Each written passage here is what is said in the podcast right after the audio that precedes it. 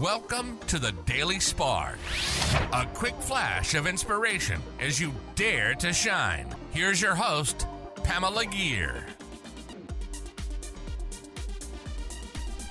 Hi there, fellow luminaries. Welcome to the Daily Spark. If you've tuned into previous episodes of the Daily Spark, you'll remember that I've defined shine as living our purpose and manifesting intentionally.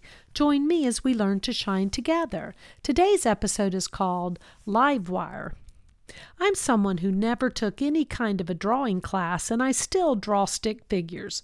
So, somewhere along the line, I started telling myself that I wasn't creative.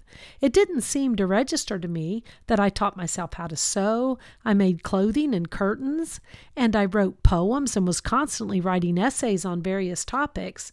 I just had it in my mind that I wasn't creative.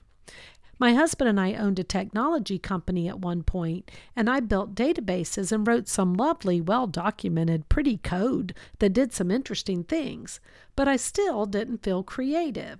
Granted, I've learned I'm probably not artistic in the sense of someone who paints or draws, but I have learned that I am creative. About five years ago, I was walking along with the dog, and I started humming a song to myself that I made up while I was walking. I'll spare you and not sing it for you, but someone had called me a live wire that day and had said that I had so very much energy. So I was humming along, I'm a live wire and I'm on fire with creative energy. I like that so much, I typed it on my phone in the list where I keep affirmations. I'm a live wire and I'm on fire with creative energy, I typed. And I read that to myself a lot. And it's so interesting to me now that I truly believe that I'm creative. I identify as a writer, a podcaster, and I know I have creativity to share. So, how are you feeling about your creativity? Are there things that you enjoy creating that need a little bit of attention from you this year?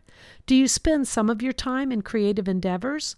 If you have limiting beliefs like I did, I encourage you to write an affirmation, read it, and practice it until you believe it.